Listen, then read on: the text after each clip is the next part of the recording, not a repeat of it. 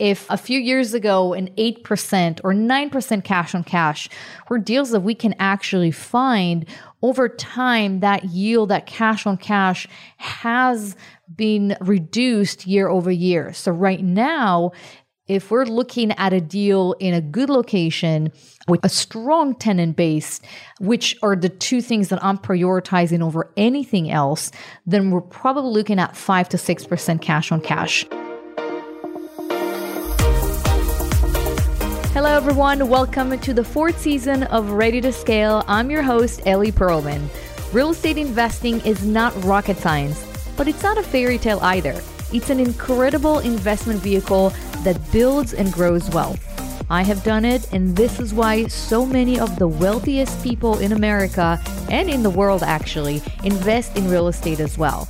Listen in every week to learn about all the different real estate asset classes, which strategies experienced and successful investors use to live their best lives, and the processes to do it. Don't reinvent the wheel. Just listen in every week to grow your knowledge along with me and to move your finances to a place where you can live an extraordinary life. This show is sponsored by my company, Blue Lake Capital, where we help passive investors grow their wealth through large multifamily investments and funds. To learn more about my company and invest in with me, visit www.bluelake-capital.com. Welcome to Ready to Scale Season 4.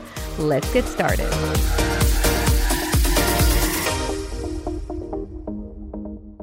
Hello, everyone, and welcome to another episode of Ready to Scale. I'm Ellie Perlman, your host, broadcasting from Providence, Rhode Island.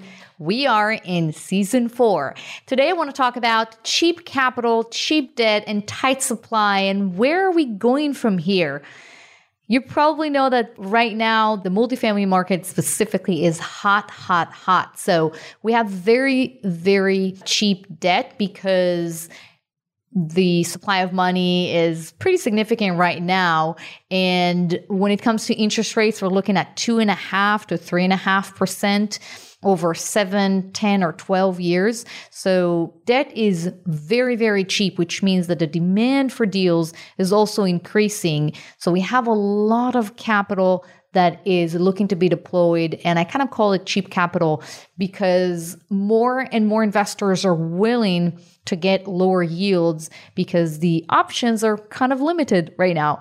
There's a lot of capital that hasn't been deployed in 2020 because of COVID. Everyone kind of paused. It was kind of a scary environment, and many investors, whether high net worth individuals, family offices, institutionals, most of them just paused in 2020 especially in Q1 and Q2, and waited to see what's going to happen. They did not want to take the risk in unprecedented times. So there was a lot of capital that has not been deployed in 2020, same with 2021. And so there's a lot of capital out there chasing deals and willing to accept lower and lower yields. And then to add to it, supply is extremely tight. There are several reasons for why supply is very tight. So, one of the main reasons, if you kind of look at the single family home market, many people decided not to sell their home because even if they can sell it at a very high price, the alternative is not very enticing because what are they going to buy? There are not that many single family homes out there compared to what was there two years ago. So a lot of homeowners are not sure that they're actually going to find a new home if they're going to sell their current home. So they just stay in place and not sell. And a lot of deals are still not out there. Some of them is because the sellers just don't, you know, they know that supply is limited and they don't want to sit on a pile of cash. They want to make sure that they can transition the funds and reinvest it in another asset. And right now, there's not that many of them out there. We have seen a little bit of movement after Labor Day. We have more deals, but it's still not at the level, you know, in 2019, 2018. And so we have very, very tight supply right now. Some sellers also don't want to sell the assets because their delinquency is not very encouraging. So they have high delinquency or very high vacancies. And so they know that if they're going to wait a little bit longer, maybe a year or 18 months, they can improve the delinquency situation and basically sell the asset at a much higher price because right now maybe they're in a bad pocket, maybe they have the wrong management in place and they can't collect 95 or 100% of rents, they can maybe collect 75%. So that pushes the valuation of the property down and they want to wait until the operations and the cash flow improves. So these are kind of a few reasons why supply is very tight right now. So where are we going from here? What's going to happen? Obviously, nobody knows, but I do believe that deals are going to continue to be limited until the end of this year, 2021, and also until 2022. We're still going to have capital that has not been deployed in 2021, 2020, and that's going to roll over to 2022 with more pressure from investors to actually find deals.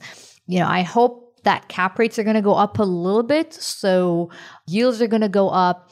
I hope that supply next year is going to improve and increase. And I think, in fact, in 2022, supply will increase, but I still don't think we're going to hit the you know the levels that we're used to you know in prior years part of what makes it so challenging right now is the issue with the supply chain and increasing cost of materials and labor.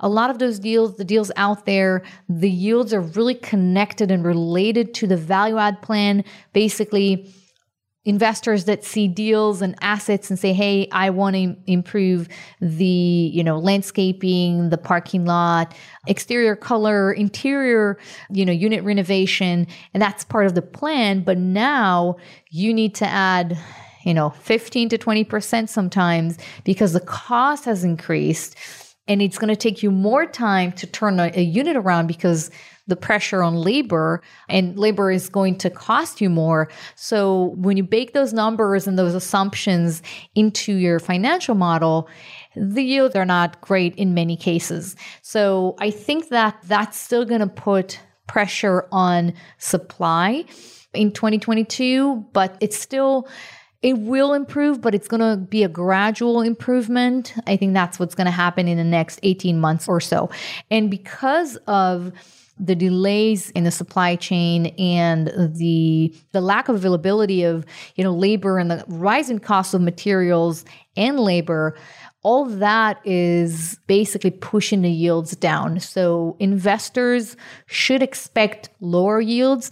If a few years ago, an 8% or 9% cash on cash were deals that we can actually find over time, that yield, that cash on cash has been reduced year over year. So right now, if we're looking at a deal in a good location with a strong tenant base, which are the two things that I'm prioritizing over anything else, then we're probably looking at 5 to 6% cash on cash.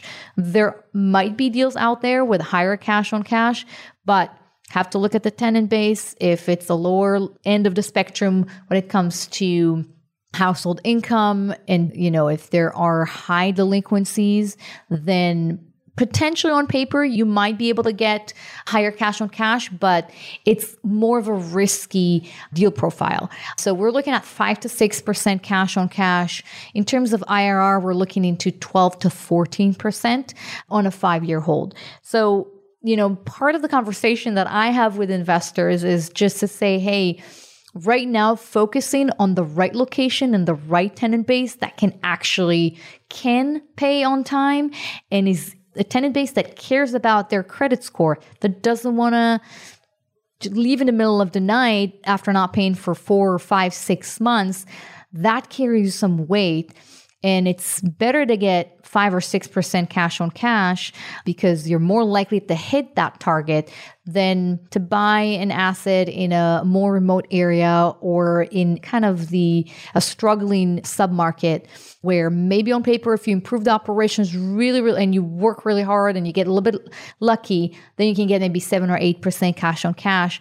But the good deals the deals that are mid 90s, mid 2000s, we don't see, you know, higher cash on cash if we are staying conservative. And the same for IRR. So I think that's one of the main things that investors and especially family offices, they've realized that, you know, back in 2020, that they're okay with lower cash on cash and IRR for, and they'll basically they prefer that over an asset that is not in the right, you know, location.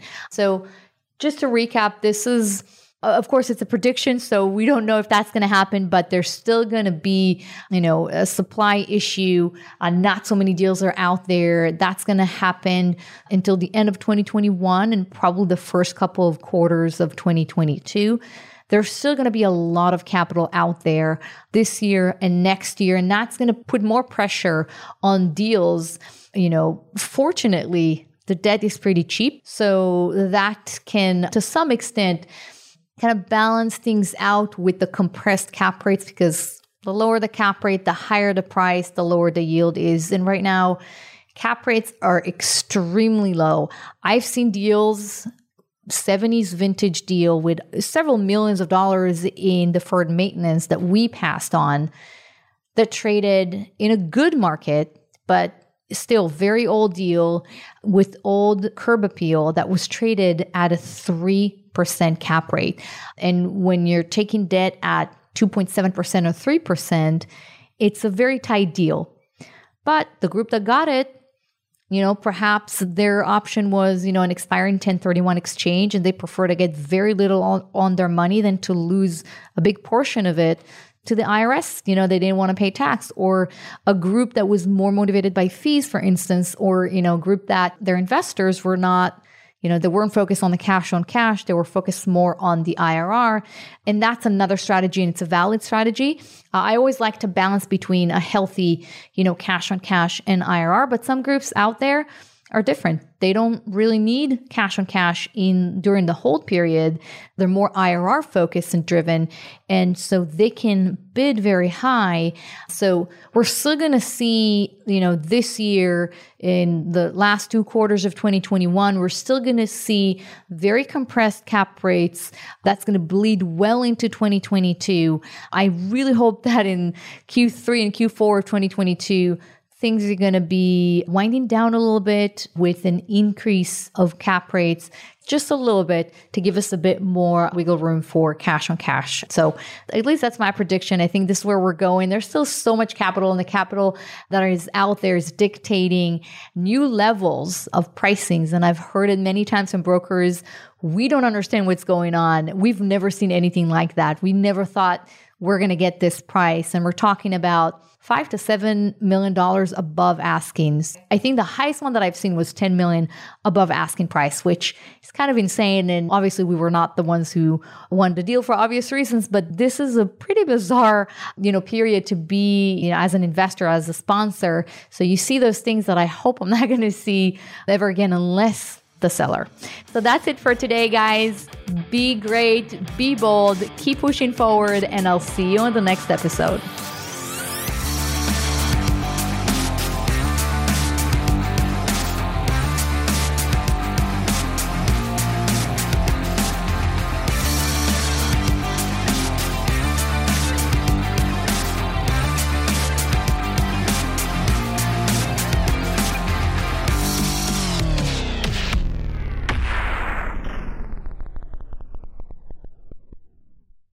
This podcast is a part of the C Suite Radio Network. For more top business podcasts, visit c-suiteradio.com.